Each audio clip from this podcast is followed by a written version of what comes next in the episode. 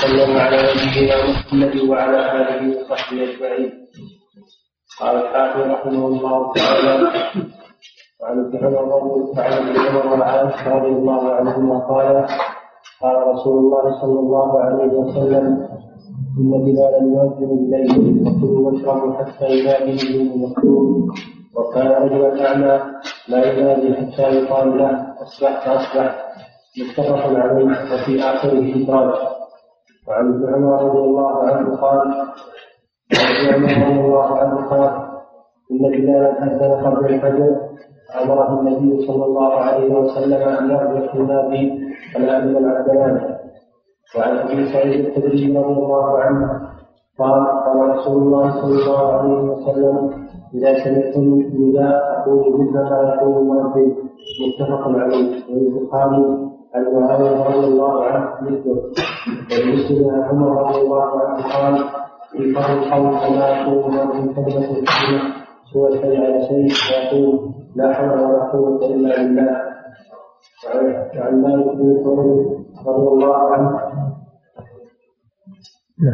وعن مالك بن ثور رضي الله عنه قال قال رسول الله صلى الله عليه وسلم إذا حضرت الصلاة عثمان بن ابي العاص وعن عثمان بن رضي الله عنه قال يا رسول الله اجعلني من قومي.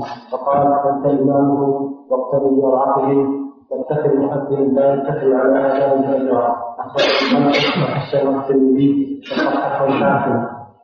وعن بن خويلد رضي الله عنه قال قال رسول الله صلى الله عليه وسلم إذا حضرت الصلاة فليؤذن لكم فليؤذن لكم أحدكم. اخرجه السبعه بسم الله الرحمن الرحيم. الحمد لله رب العالمين. صلى الله وسلم على نبينا محمد وعلى آله وصحبه وبعد. هذه الأحاديث هي في موضوع الأذان كسابقاتها. حديث ابن عمر وعائشة رضي الله عنهما قال قال رسول الله صلى الله عليه وسلم إن بلالا يؤذن بليل فكلوا واشربوا حتى يؤذن ابن ابن أم مكتوم. وكان رجلا أعمى لا يؤذن حتى يقال له أصبحت أصبحت. هذا الحديث فيه أنه كان للنبي صلى الله عليه وسلم مؤذنان. أحدهما بلال بن رباح والثاني ابن أم مكتوم وكلاهما من المهاجرين رضي الله تعالى عنهما.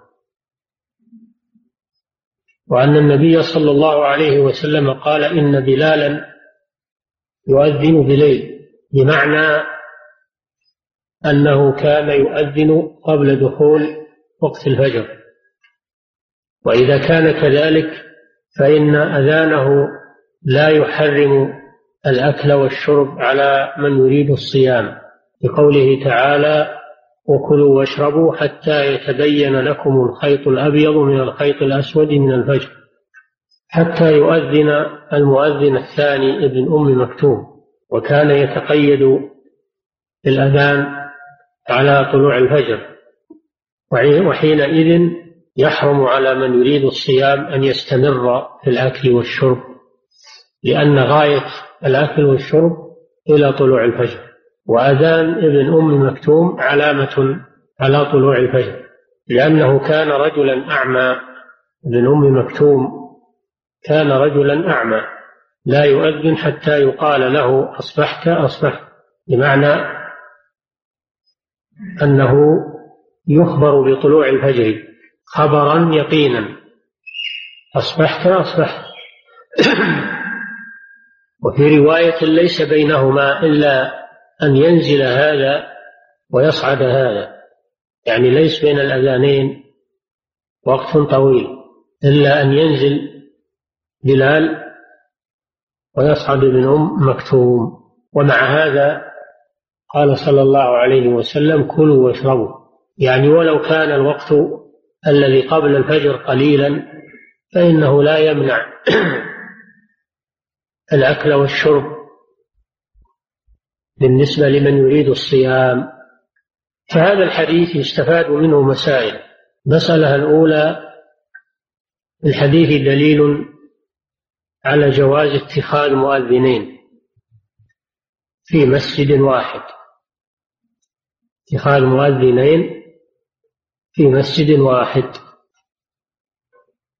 لأن بلالا وابن أم مكتوم كان يؤذنان في مسجد النبي صلى الله عليه وسلم. المسألة الثانية الحديث دليل على جواز الأذان للفجر قبل طلوع الفجر. وقد سبق أن الأذان إنما يكون عند دخول الوقت لأن الأذان إعلام بدخول الوقت. فهذا خاص بالفجر. يجوز أن يؤذن له قبل دخول الوقت أما غيره من الصلوات فلا يؤذن إلا عند دخول الوقت. والحكمة في جواز الأذان قبل الفجر أن الناس يكونون نائمين فيحتاجون إلى التنبيه للتهيؤ للصلاة. فلو اقتصر على الأذان الذي عند طلوع الفجر لم يتمكن بعضهم أو كثير منهم من إدراك الصلاة. وقد جاء في الحديث ما يدل على هذه الحكمة وهو أنه صلى الله عليه وسلم قال عن الأذان الأول ليوقظ نائمكم ويرجع قائمكم. يوقظ النائم حتى يتهيأ لصلاة الفجر ويرجع القائم الذي يصلي ويتهجد يرجع عن الاستمرار في قيام الليل ولا يستمر. هذه هي الحكمة في الأذان الأول قبل طلوع الفجر. ومتى يكون الأذان الأول؟ عرفنا من الرواية أنه ما بينهما إلا أن يصعد هذا إلا أن ينزل هذا ويصعد هذا. فدل على أن ما بين الأذانين وقت يسير ولا يقدم الأذان الأول بوقت طويل لأنه تذهب فائدته. إلا أن الحنابلة قالوا يجوز الأذان للفجر بعد منتصف الليل بعد منتصف الليل. ولكن هذا القول ليس بظاهر لأنه إذا تقدم كثيرا قبل الفجر عدمت الفائدة منه وهو التنبيه لصلاة الفجر.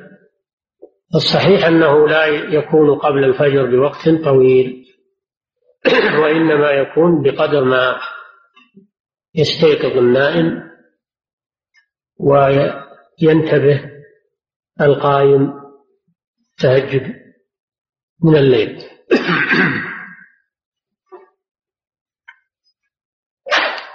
ومثله الأذان الأول لصلاة الجمعة فإنه في عهد عثمان رضي الله عنه لما كثر الناس في المدينة في خلافته رأى أن يجعل أذانا متقدما قبل دخول وقت صلاة الجمعة من أجل أن يتنبه الناس لقرب وقت صلاة الجمعة فيتهيأ لصلاة الجمعة ولا يستمر ببيعهم وشرائهم وأشغالهم. فكان هذا قياسا على الأذان الأول لصلاة الفجر وهو من عمل الخليفة الراشد عثمان رضي الله عنه. وقد قال النبي صلى الله عليه وسلم عليكم بسنتي وسنة الخلفاء الراشدين المهديين من بعد. وفي هذا رد على من زعم أن الأذان الأول في يوم الجمعة بدعة فإن عمل الخلفاء الراشدين ليس من البدعة وإنما هو من السنة. قوله صلى الله عليه وسلم عليكم بسنتي وسنة الخلفاء الراشدين. وعثمان رضي الله عنه وثالث الخلفاء الراشدين. ولم ينكره عليه أحد من الصحابة مع توافره فهذا القائل إنه بدعة هذا القول مجازفة من القائل. وإساءة أدب مع أمير المؤمنين عثمان رضي الله عنه. ثالثا في الحديث دليل على استمرار جواز الأكل والشرب إلى طلوع الفجر. وهذا مأخوذ من قوله تعالى وكلوا واشربوا حتى يتبين لكم الخيط الأبيض من الخيط الأسود من الفجر. رابعا الحديث دليل على جواز الاعتماد على أذان المؤذن في الصيام والصلاة. بصيام في الصيام وفي صلاة الفجر. لأن النبي صلى الله عليه وسلم قال كلوا واشربوا حتى يؤذن ابن أم مكتوم. هذا فيه دليل على اعتماد على الاعتماد على أذان المؤذنين. لمن؟ لمن لا يتمكن من رؤية الفجر بنفسه. ولكن بشرط أن يكون هذا المؤذن متقيدا بالتوقيت. تقيدا بالتوقيت بحيث لا يؤذن قبل طلوع الفجر. هذا ما يستفاد من هذا الحديث. نعم الحديث الذي بعده. وعن ابن عمر رضي الله عنه عن ابن عمر رضي الله عنهما أن بلالا أذن قبل الفجر. فأمره النبي صلى الله عليه وسلم أن يرجع ويقول ألا إن العبد قد نام. هذا الحديث ضعيف كما قال المؤلف. وهو يتعارض مع الحديث الذي قبله حيث إن الذي قبله فيه جواز الأذان قبل الفجر. وهذا يدل على أنه لا يجوز الأذان قبل الفجر لأن بلالا لما أذن قبل الفجر أمره النبي صلى الله عليه وسلم أن ينبه على ذلك. ألا إن العبد يعني بلال رضي الله عنه. قد نام يعني قد نعس وغفل عن طلوع الفجر فأمره صلى الله عليه وسلم أن يبين هذا الخطأ فدل على أنه لا يجوز الأذان قبل الفجر. فكيف الجمع بينه وبين الحديث السابق؟ نقول الحديث السابق أصح حديث صحيح وهذا حديث ضعيف. فلا يعارضه فلا يعارضه. فالعمل على الحديث السابق وهو جواز الأذان قبل طلوع الفجر. وأيضا لو صح هذا الحديث فإنه محمول على ما كان في أول الأمر على أنه كان في أول الأمر ثم بعد ذلك جاز الأذان قبل الفجر كما في حديث ابن عمر. وعائشة السابق. فيكون هذا محمولا على النسخ لو صح حديث ابن عمر ولكنه لم يصح. فعلى كل حال العمل على الحديث السابق حديث ابن عمر وعائشة من جواز الأذان قبل طلوع الفجر. نعم. اقرأ اقرأ الحديث. نعم. وعن أبي سعيد الخدري رضي الله عنه قال قال رسول الله صلى الله عليه وسلم إذا سمعتم النداء فقولوا مثل ما يقول المؤذن. نعم. أكمل. متفق عليه والبخاري رضي الله عنه مثله من حديث معاوية والبخاري رحمه الله مثله من حديث معاوية رضي الله عنه ولمسلم عن عمر بن الخطاب رضي الله عنه قال قال في شر القول كما يقول المؤذن كلمة الكلمة سوى حي على حي فيقول أي لا حول ولا قوة إلا بالله. هذا الحديث فيه أن النبي صلى الله عليه وسلم يقول إذا سمعتم المؤذن فقولوا مثل ما يقول. هذا متفق عليه عن عمر. وللبخاري رحمه الله عن معاوية مثله. يعني أنه يشرع لسامع المؤذن أن يقول مثل ما يقول. إذا سمعتم المؤذن فقولوا مثل ما يقول مثل منصوب على أنه صفة لمفعول محذوف على أنه صفة لمفعول محذوف أي قولوا قولا مثل ما يقول المؤذن. قولوا قولا مثل ما يقول المؤذن وجائز عند النحويين حذف المصدر حذف المفعول المطلق وينوب تنوب عنه صفته مثل ضربته شديدا أي ضربا شديدا. ينوب عن المفعول المطلق صفته وعدده مثل ضربته مرتين أو ثلاثا ينوب عنه وهذا منه نابت عنه صفته.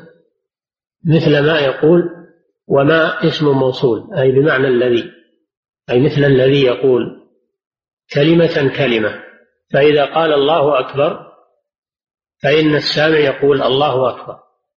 إذا قال أشهد أن لا إله إلا الله فإن السامع يقول أشهد أن لا إله إلا الله. وإذا قال أشهد أن محمدا رسول الله فإن السامع يقول أشهد أن محمدا رسول الله. وإذا قال حي على الصلاة حي على الفلاح فإن السامع يقول حي على الصلاة حي على الفلاح. هذا ظاهر المتفق عليه من حديث عمر ورواية البخاري عن معاوية أنه يقول مثل ما يقول المؤذن في جميع ألفاظ الأذان. ولكن رواية مسلم رواية مسلم بينت أنه عند الحيعلتين لا يقول مثل ما يقول المؤذن وإنما يقول لا حول ولا قوة إلا بالله.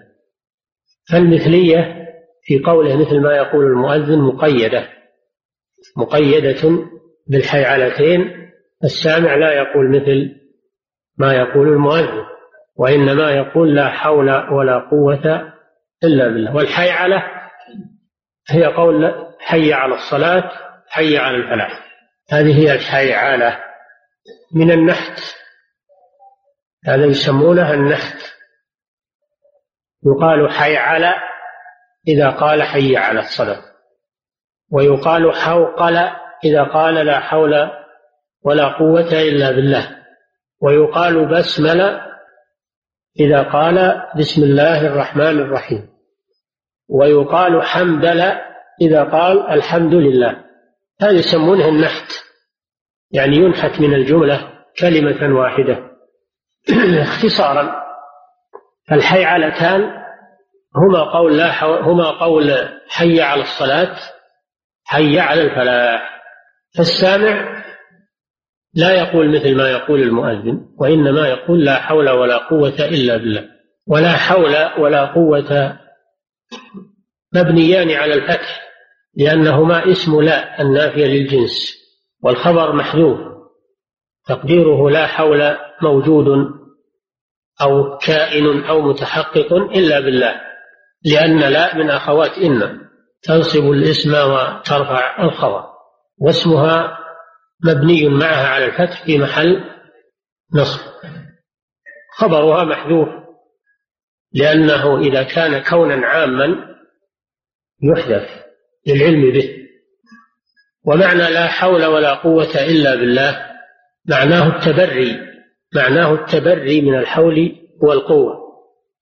وأن الإنسان عاجز إلا إذا أقدره الله سبحانه وتعالى. ففيه تفويض الحول وهو التحول والحركة. الحول معناه التحول والحركة. والقوة ضد الضعف. فأنت تقول أنا لا أقدر أن أتحرك أو أتحول من مكاني ولا قوة لي على ذلك إلا بك يا الله. ففيه التبري من الحول والقوة لولا إمداد الله سبحانه وتعالى للعبد. وما المناسبة بين قول حي على الصلاة حي على الفلاح وقول لا حول ولا قوة إلا بالله؟ ما المناسبة؟ قالوا لما كان المؤذن يدعوك إلى الحضور يقول حي على الصلاة أي تعال وأقبل وهذا يحتاج إلى حركة وإلى مشي وإلى انتقال فإنك تقول لا حول ولا قوة إلا بالله أي لا أقدر على ذلك إلا بإعانة الله سبحانه وتعالى. فأنت تتبرأ من الحول والقوة. هذه هي المناسبة. أي لا أقدر على إجابتك ولا أقدر على المجيء إلى ما دعوتني إليه إلا بتيسير الله عز وجل. ولو شاء الله لأقعدك ولم تستطع أن تتحرك. ولا حول ولا قوة إلا بالله كنز من كنوز الجنة كما جاء في الحديث. هي كلمة كلمة عظيمة. فيها التبري من الحول والقوة إلا بإمداد الله وإسعاده سبحانه وتعالى. وفيه أن الإنسان يتبرأ من الإعجاب بنفسه وبقوته وأنه لا يستطيع أن يفعل شيئا إلا إذا أعانه الله عز وجل. ولذلك كانت كلمة عظيمة من أعظم أنواع الذكر وهي كنز من كنوز الجنة فهذا الحديث فيه مشروعية إجابة المؤذن بأن يتابعه السامع ويقول مثل ما يقول سواء بسواء. وفيه أن الحيعلتين لا يجاوبه بمثلهما وإنما يجاوبه بلا حول ولا قوة إلا بالله. هذا الذي عليه جمهور أهل العلم أنهم خصصوا الرواية المتفق عليها خصصوها برواية مسلم. وحملوا المطلق على المقيد لأن رواية المتفق عليه ورواية معاوية رضي الله عنه تدلان على أن أن السامع يجيب المؤذن بمثل قوله في كل الأذان حتى الحيعلتين. ولكن رواية مسلم قيدت هذا الإطلاق. وبذلك أخذ جمهور أهل العلم. وبعضهم بقي على العموم الأول. بقي على العموم الأول وقال إن المؤذن إن السامع يقول مثل ما يقول المؤذن في كل كلمات الأذان حتى في الحيعلتين. ولكن هذا فيه نظر. لأن القول الأول فيه الجمع بين الأحاديث والعمل بالأحاديث كلها. أما هذا القول فإنه عمل ببعض الأحاديث وترك لبعضها. ومن القاعدة المسلم بها عندهم أن المطلق يحمل على المقيد وهذا مطلق ورواية مسلم مقيدة. هذا ما يفيده هذا الحديث وهو إجابة المؤذن وأن السامع يجيبه بمثل ما يقول. إما مطلقا كما يقوله جماعة وإما في غير الحيعلتين كما تدل عليه رواية مسلم. لكن هل مجاوبة المؤذن واجبة؟ لو أخذنا بظاهر الحديث وهو قوله صلى الله عليه وسلم قولوا مثل ما يقول. فإنه يدل على الوجوب لأن الأمر الأصل في الأمر أنه يدل على الوجوب. فتكون إجابة المؤذن واجبة لأن النبي صلى الله عليه وسلم أمر بها. ولكن جمهور أهل العلم على أنه من باب الاستحباب أن هذا الأمر للاستحباب وليس هو للوجوب وش الدليل على أنه للاستحباب.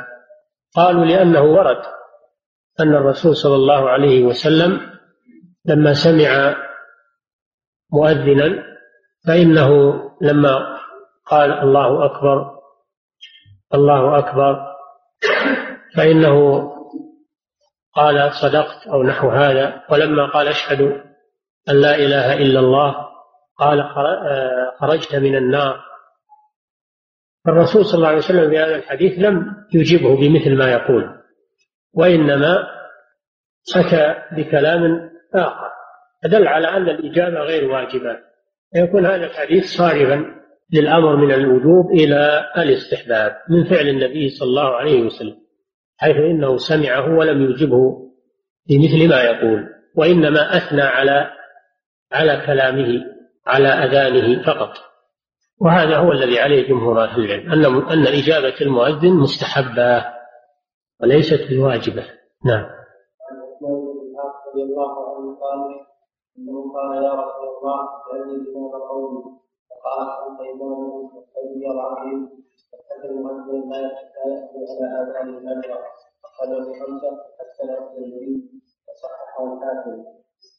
هذا الحديث عن عثمان بن أبي العاص رضي الله تعالى عنه أنه قال للنبي صلى الله عليه وسلم اجعلني إمام قومي فقال النبي صلى الله عليه وسلم أنت إمامهم.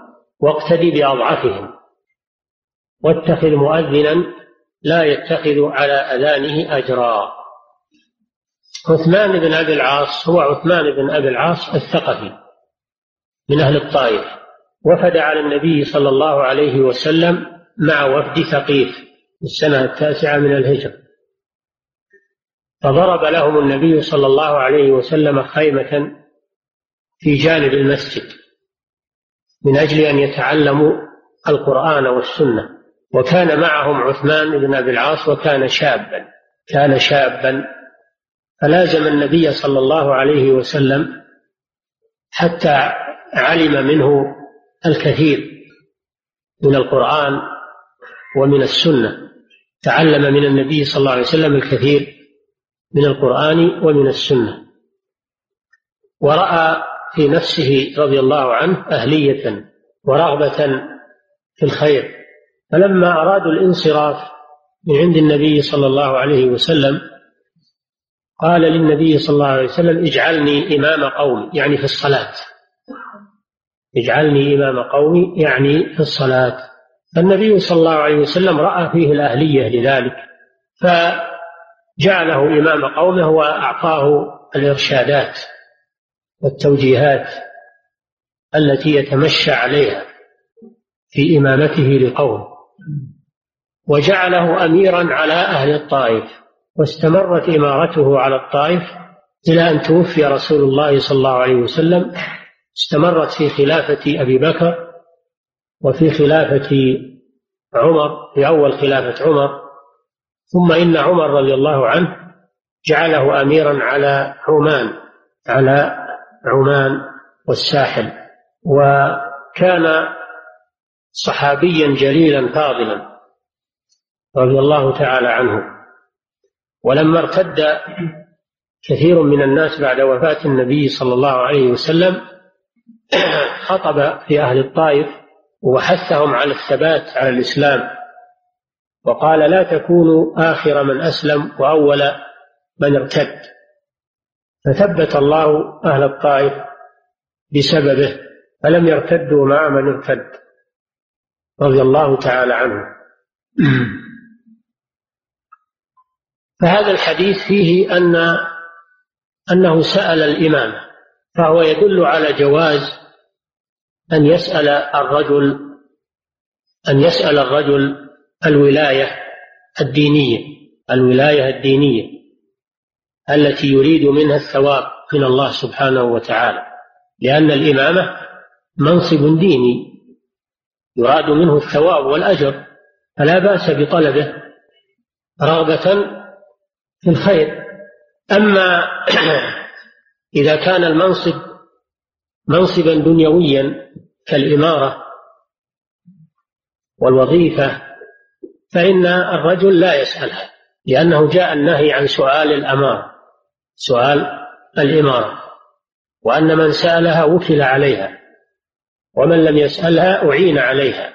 فالمناصب التي يقصد منها طمع الدنيا لا يستحب للإنسان أن يطلبها لأنه لا يدري هل يقوم بالأمانة فيها أو لا يقوم وأنه قد يوكل إلى نفسه ولا يعان فيأثم في تقصيره لأن الوظائف أمانات لأنها أعمال أعمال توكل إلى الموظف وقد لا يستطيع القيام بها أو يضعف عن القيام بها أو أو أو يدخله شيء من الكسل فيتهاون بها فيأثم وتكون هذه خيانة في أداء الأمانة. والإنسان يسأل الله العافية ما يحمل نفسه شيء. لكنه إذا بلي إذا بلي بالقضاء أو بغيره من الأمور الوظيفية أو الإمارة بلي بذلك من غير مسألة فإن الله يعينه يعينه عليها. فهذا هو الجمع بين طلب الإمامة وبين طلب الإمارة. وغيرها من الوظائف.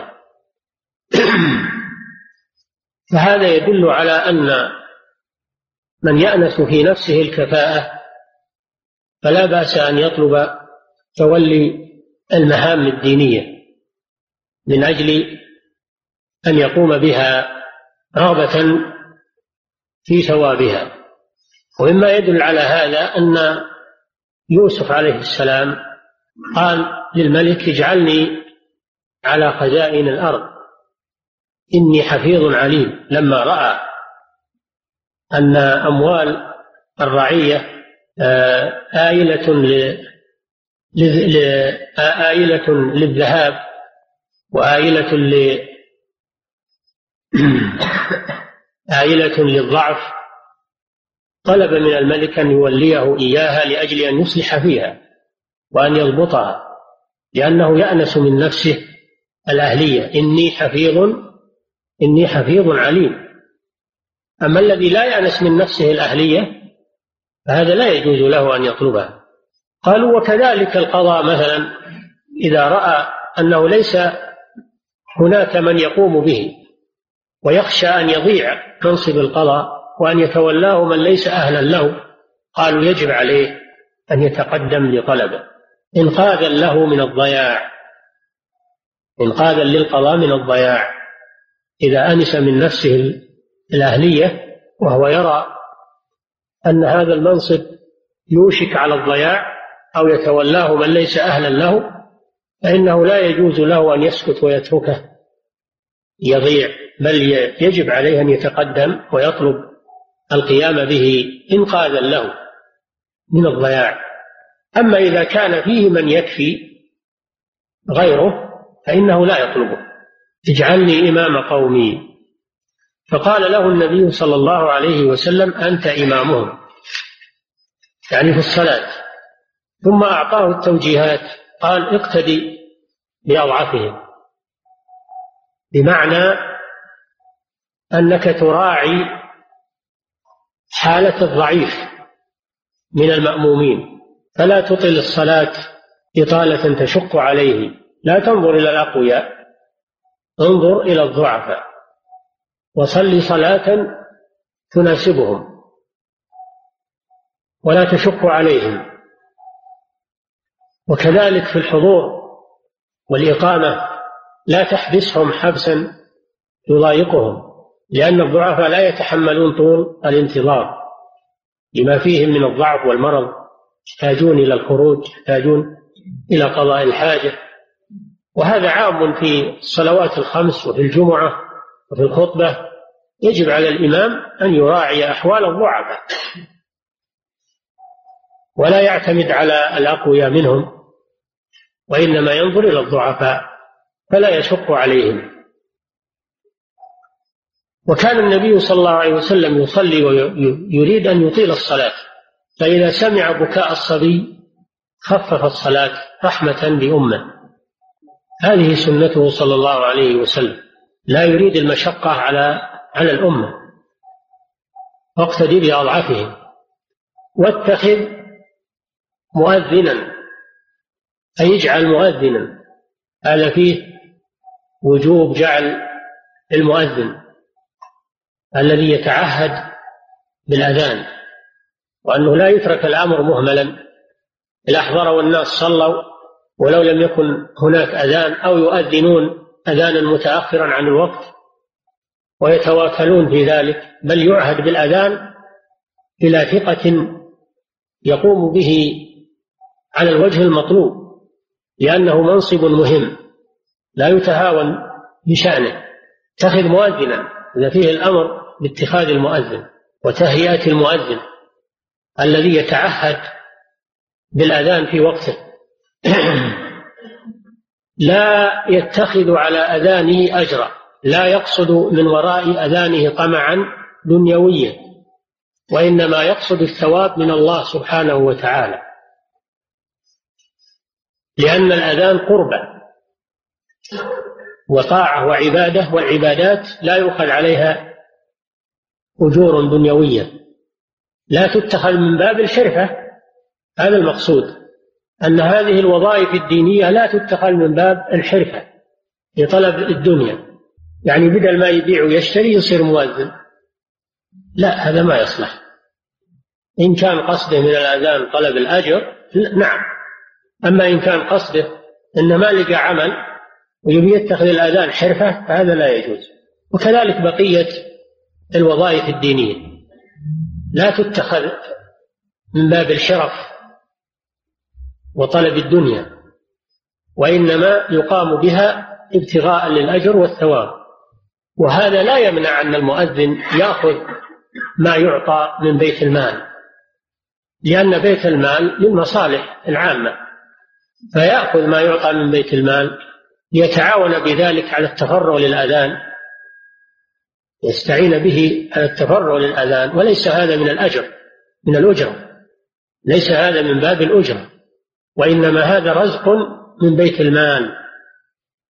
وبيت المال هو للمصالح الدنيوية آه، الدينية المصالح الدينية الدينية مصالح المسلمين.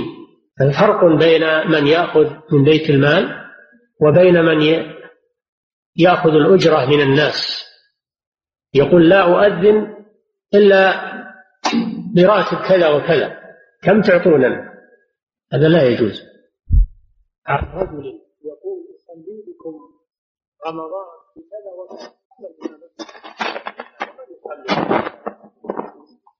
هذا يشارط يعني جعل الأذان كأنه سلعة يشارط عليها. صار قصده الدنيا هذا لا تجوز الصلاة خلفه. أما لو صلى احتسابا للأجر وأخذ ما يعطى من بيت المال له ولغيره. هذا شيء جاري له ولغيره. فهذا لا بأس به ولا يدخل في في هذه المسألة. فهذا الحديث يدل على مسائل. المسألة الأولى فيه جواز طلب تولي الأعمال الدينية. إذا كان القصد من ذلك طلب الأجر والثواب من الله سبحانه وتعالى وكان في الذي طلبها أهلية لها. المسألة الثانية في الحديث دليل على وجوب جعل المؤذنين في المساجد من أجل الإعلام بدخول الوقت وحضور الناس لصلاة الجماعة. المسألة الثالثة فيه تحريم قصد طلب الدنيا بعمل الآخرة. قال تعالى من كان يريد الحياة الدنيا وزينتها نوفي إليهم أعمالهم فيها وهم فيها لا ينقصون. وقد قال الشيخ محمد بن عبد الوهاب رحمه الله في كتاب التوحيد باب من الشرك آه، طلب الإنسان بعمله الدنيا. من الشرك طلب الإنسان بعمله الدنيا. إذا كان قصده لعمل العبادة قصد طلب الدنيا هذا من الشرك. لأن المقصود بالعمل الإخلاص لوجه الله عز وجل. إذا كان له قصد غير وجه الله صار من الشرك. يعني من الشرك الأصغر. أو من الشرك الأكبر الذي يخرج من الملة من الشرك الأصغر. المسألة الثالثة فيه الرابعة ما يخالف المسألة الرابعة فيه أن الإمام يراعي الأضعف من المأمومين فلا يشق عليه. في تطويل الصلاة أو في الانتظار بالإقامة حتى يثقل عليهم بل يقتدي بأضعفهم ويراعي أحوال الضعفة.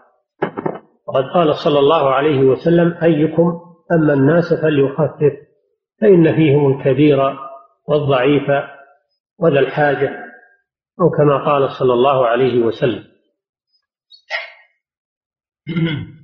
هذا ما يدل عليه هذا الحديث أو بعض ما يدل عليه هذا الحديث. والله أعلم. نعم. وعن مالك بن رضي الله عنه قال قال قال له النبي صلى الله عليه وسلم حضرت لكم سبعه حديث مالك بن الحويرث مثل حديث عثمان بن عبد العاص تماما. فإن مالك بن الحويرث رضي الله عنه قدم مع وفد قومه على رسول الله صلى الله عليه وسلم. عليه وسلم. فلما ورأى النبي صلى الله عليه وسلم أنهم قد فقهوا في الدين وأنهم بحاجة إلى الذهاب إلى أهليهم من طول الغيبة أذن لهم صلى الله عليه وسلم بالانصراف وأوصاهم. أذن لهم بالانصراف وأوصاهم. فقال عليه الصلاة والسلام إذا حضرت الصلاة فليؤذن لكم أحدكم وليؤمكم أكبركم. فهذا الحديث من جنس ما سبق. فيه مشروعية الأذان للصلاة. وأنه يعهد بالأذان إلى من يقوم به عند دخول الوقت. وأنه لا يشترط في المؤذن شروط. قال فليؤذن لكم أحدكم. ما يشترط في المؤذن شروط. لا أن يكون قارئا ولا أن يكون فقيها ولا أن يكون بالغا. قال يؤذن لكم أحدكم. فهذا يدل على أن الأذان يجزئ من كل مسلم. عاميا أو متعلما أو جاهلا أو عالما أو كبيرا أو صغيرا. إذا أذن واحد من المسلمين أجزأ ذلك والحمد لله. ولا يحتاج إلى شروط. يؤذن لكم أحدكم. فهذا فيه مشروعية الأذان. وفيه أن المؤذن لا يشترط فيه شروط. إلا ما سبق في حديث عثمان بن أبي العاص لا يتخذ على أذانه أجرا يعني لا يكون قصده من الأذان الطمع الدنيوي. هذا شرط بلا شك دل عليه ما قبله. وأما الإمامة فيشترط فيها شروط. قال صلى الله عليه وسلم يؤم القوم أقرأهم بكتاب الله فإن كانوا في القراءة سواء فأعلمهم بالسنة. فإن كانوا في السنة سواء فأقدمهم هجرة أو قال أكبرهم سنا أو سلما.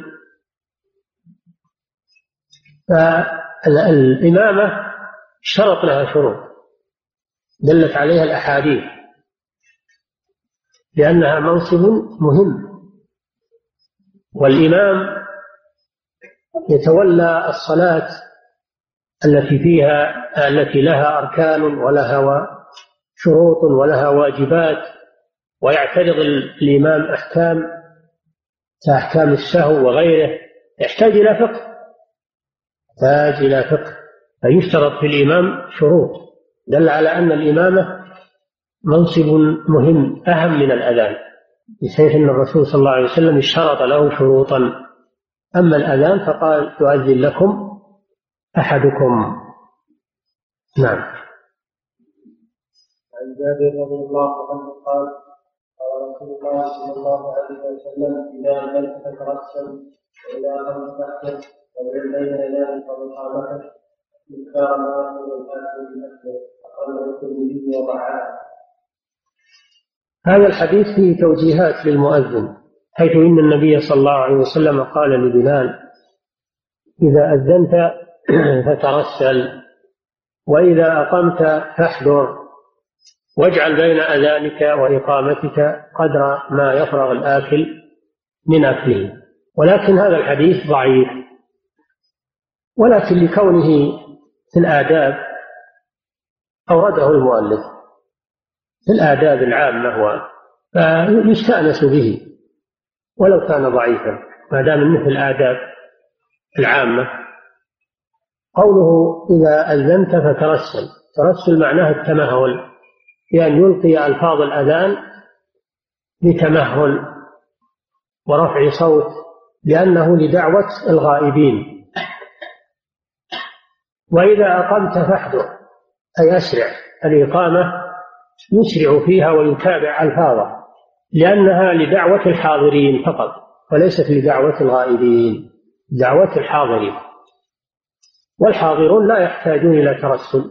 هذا الفرق بين الأذان والإقامة. الأذان لدعوة الغائبين فكان مشروعا فيه الترسل. والإقامة لإعلام الحاضرين بقيام الصلاة فليس بحاجة إلى ترسل فيحضره المؤذن. لأن في الترسل في الإقامة تطويلا لا يحتاجه الناس. فيحضرها واجعل بين أذانك وإقامتك قدر ما يفرغ الآكل من أكله هذا فيه أنه لا يتابع بين الأذان والإقامة وإنما يفصل بينهما بوقت كاف لحضور المصلين كل بحسبه. قدر ما يفرغ الآكل من أكله. لو يعني لو كان إنسان يأكل طعام مؤذن المؤذن تو باد بالأكل. أعطه مهلة يأخذ حاجة من الطعام ولا تعجله. لأن الإنسان إذا بدأ بشغل إما قضى حاجة وإما أكل طعام وإما لبس ثوب وإما فتح باب فيحتاج إلى مهلة الإنسان. يحتاج إلى مهلة يفرغ فيها من الحاجة الملحة التي هو قد باشرها. فينبغي للمؤذن والإمام أن يعطي فرصة للمأمومين قدر ما يفرغون الذي باشروه كالأكل والشرب والوضوء قضاء الحاجة لبس الثوب وما أشبه ذلك من الحاجات العارضة الخفيفة. فهذا فيه أنه يجعل بين الأذان والإقامة فاصلا زمنيا يكون أرفق بالحضور. والله تعالى أعلم وصلى الله وسلم على نبينا محمد وعلى آله وصحبه. نعم. بسم الله الرحمن الرحيم الحمد لله صلى الله وسلم على نبينا محمد وعلى اله وصحبه اجمعين قضيه الشرك الاعلى ان من اراد ان يصلي في بيته فقال له النبي صلى الله عليه وسلم تسمع النداء قيل انه يريد مكتوب فكيف لأنه هو الذي يواجه الصلاة؟ قيل إنه ابن ام مكتوم ولا مانع من ذلك لأنه عرض له يحمل على أنه عرض له شيء من العوارض احتاج معها إلى الاستئذان من الرسول صلى الله عليه وسلم. عرض له شيء احتاج إلى أن يستأذن من النبي صلى الله عليه وسلم فلم يأذن له. قال له هل تسمع النداء؟ قال نعم. قال أجل. هذا عارض. نعم. أن أن يجوز أن يكون في بعض الأحيان ولا الوقت ورد هذا أن النبي صلى الله عليه وسلم قاله لكن هذه شهادة من الرسول صلى الله عليه وسلم. الرسول يطلعه الله على ما شاء من الغيب. أما نحن نحن لا نعلم. فلا يجوز لنا أن نحكم لأحد بالنجاة من النار. نحكم لمعين بالنجاة من النار. هذا خاص بالرسول صلى الله عليه وسلم. نحن لا نحكم لأحد بالنجاة من النار. أما الرسول صلى الله عليه وسلم فإنه يحكم بذلك بناء على ما أطلعه الله عليه وهذا من معجزاته صلى الله عليه وسلم. لكن نرجو للمحسن ونخاف على المسيء. نعم.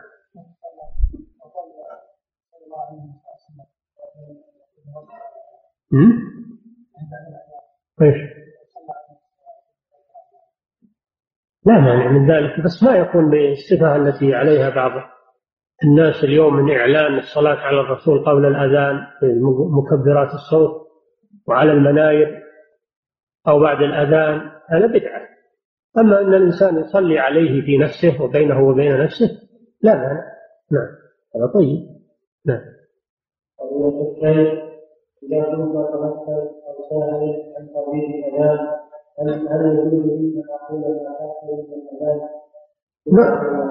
نصوا على ذلك. نص الفقهاء على أنه إذا فاته متابعة المؤذن فإنه يقضيها بعد الأذان يقضيها بعد الأذان.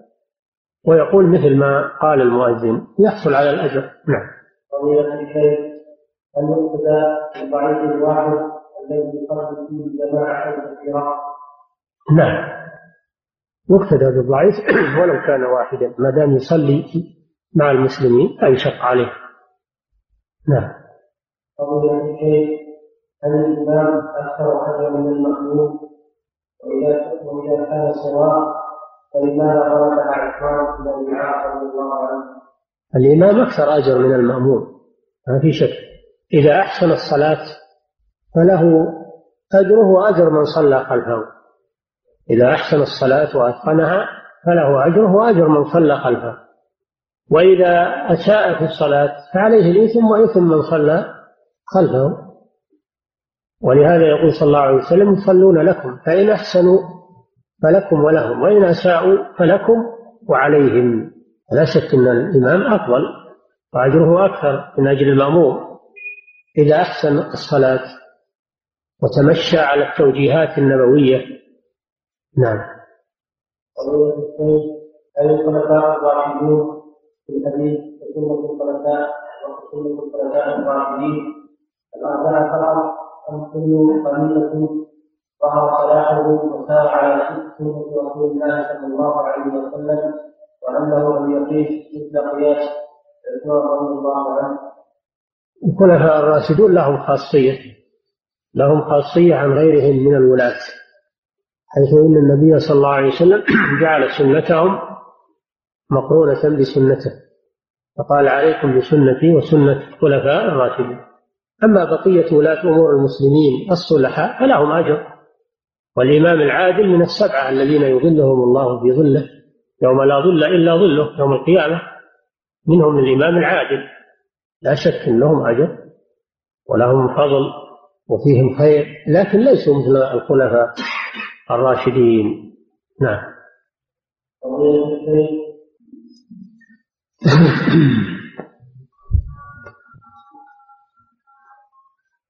نعم. فضيلة الشيخ تعليم العلم الشرعي وظيفة دينية ومع ذلك يمنع من اتخذ التدريس فرقة من مدارة الأعمال التجارية. من مدارة الأعمال التجارية كما الحكم فيمن يعلم القرآن في المدارس وله محلات تجارية في قضية التحايل على النظام الذي جعله ولي الأمر لأجل مصلحة المسلمين وأن الموظف لا يشتغل بأعمال تجارية ولا يفتح محلات تجارية يجب التقيد به لأن هذا من طاعة ولي الأمر بغير معصية الله وهذا من أجل ترتيب مصالح المسلمين من أجل أن يتفرغ الموظف لعمله ووظيفته وهو يأخذ مقابل هذا راتب من بيت المال يكفيه للإنفاق على نفسه وعلى من يمون. الدولة تكفلت بدفع الراتب له من أجل أن يتفرغ.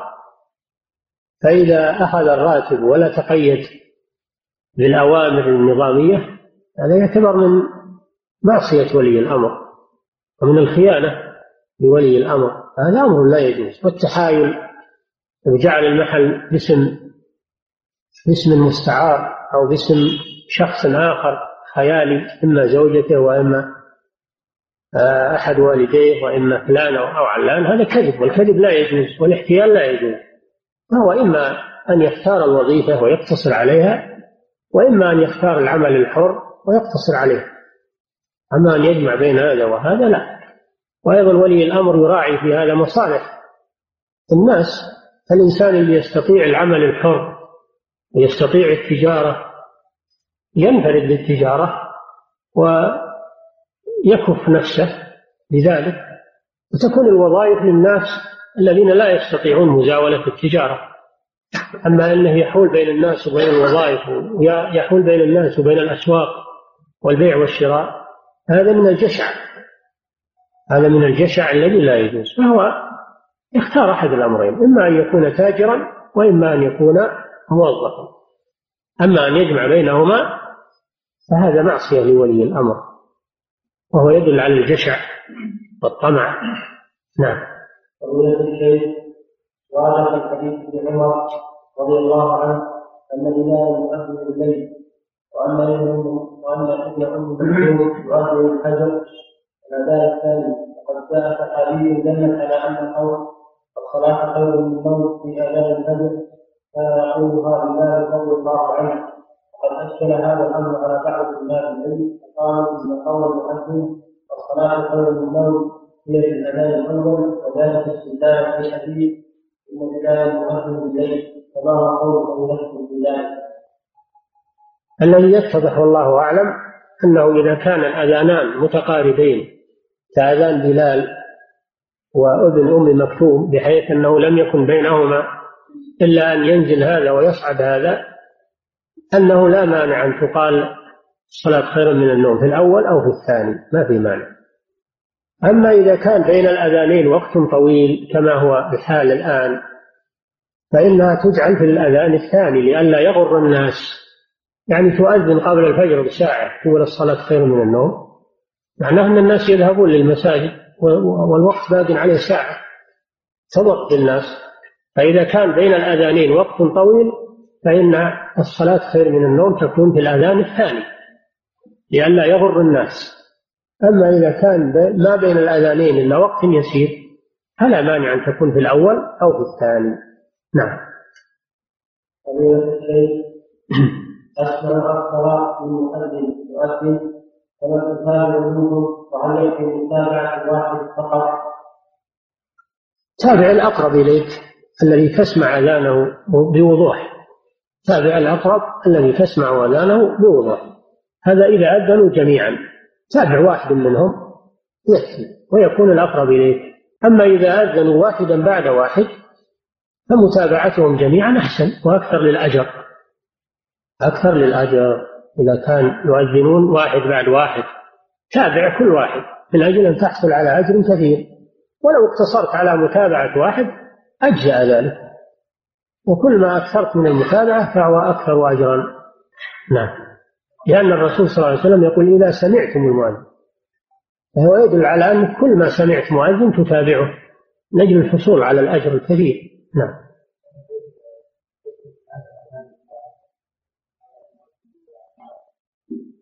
يدخل. يدخل في الأذان الذي بالإذاعة.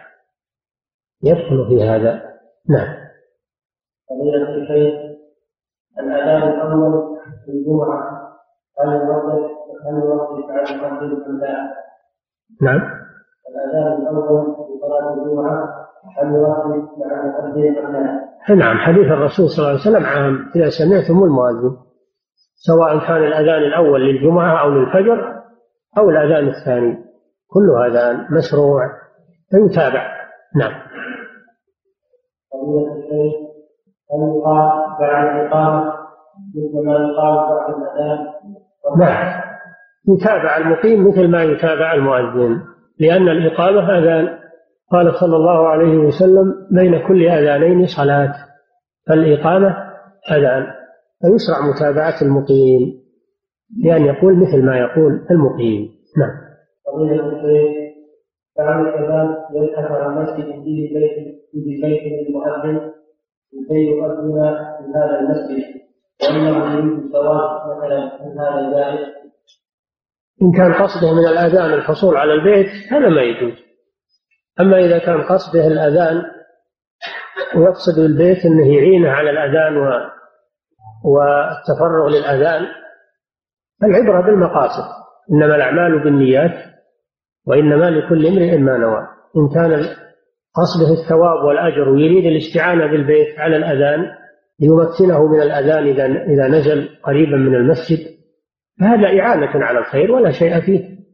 أما إن كان ما قصد الأذان وإنما جعل الأذان وسيلة للحصول على البيت فهذا لا يجوز. نعم. ولاحظوا إذا كان إذا كان أنه يقصد البيت لأجل الأذان فلا مانع. إذا كان أنه يقصد الأذان لأجل البيت فهذا لا يجوز. وهذا مثل قولهم في الحج من حج ليأخذ فلا يحج. من حج ليأخذ فلا يحج. ومن أخذ ليحج فليحج. من أخذ ليحج فليحج. لأن القصد الحج وإنما الأخذ وسيلة إليه فلا مانع من ذلك. العبرة بالمقاصد. نعم. ولو كان يقصد إعفاف نفسه ما يجعل البيت ما يجعل الأذان وسيلة للبيت من أجل الزواج. من أمور الدنيا. نعم. فضيلة الشيخ ما يقول في صلاة الفجر؟ عند قول المؤذن الصلاة خير من النوم وما صح الوقت صدقت ومرضت ورد ورد على بعض عن بعض العلماء أنه يقول صدقت وبررت عند قول الصلاة خير من النوم. والصحيح أنه يتابع المؤذن فيقول مثل ما يقول. يقول الصلاه خير من النوم. لقوله صلى الله عليه وسلم قولوا مثل ما يقول ولم يستثني إلا الحي علتين فدل على أن الصلاة خير من النوم داخلة في المتابعة وأنه يقول مثل ما يقول المؤذن. هذا هو الصحيح. نعم. يكفي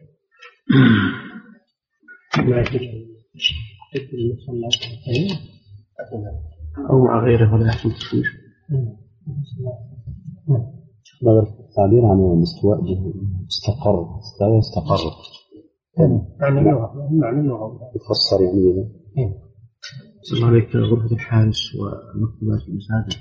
هل تأخذ حكم المسجد؟ في تعيين المسجد؟ إذا كانت أبوابها على المسجد تأخذ. من داخل. أي شيخ رجل دخل المسجد في هذه الأيام جمع بين المغرب والعشاء.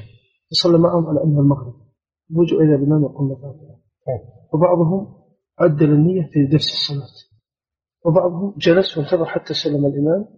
لا اللي ما نواها مغرب ما تصير إيش يفعل يعيد الصلاة؟ يعيد الصلاة. ما ما تعدل النيه في داخل الصلاة. لا لا. وإن انتقل بنية من فرض إلى فرض بطل. وأما الذي جلس انتظروه؟ فلا بأس ما نوى ما نوى. اللي نووها مغرب. نويها مغرب من يوم نعم. بعضهم كلهم نووها مغرب ولكن بعضهم عدل النية في نفس الصلاة. والذي انتظروا حتى يسلم؟ هذه إذا كان نووها من أول يعني إجابة المؤذن بارك الله فيك. من الإذاعة إذا كان يعرف أنه ما مباشر. مسجل. هو ذكر هو ذكر على أي حال. يسأل الشيخ اللي يحب بالثلاث يقول بالثلاث. بالثلاث تموت بليحة وبالثلاث يصير كذا. بالطلاق يحلف لعدم من الشرك يا شيخ هو أنها تعتبر أن يكون يمين لا لا ما هو ما هو يمين شرك هذا يمين تعليق يمين تعليق يقول بالثلاث. ما يعلق يقول عليه بالثلاث. إيه عليه يعني تقدير عليه الطلاق بالثلاث. أخذ الأجر يا شيخ بالنسبة للمؤذن والإمام من المسجد فقط إذا كان قصده الأجرة ما يجوز. إذا كان قصده الأذان واتخذ الإعانة وسيلة للأذان ما كان الجمع بين الظهر والعصر الجمع بين الظهر في المطر.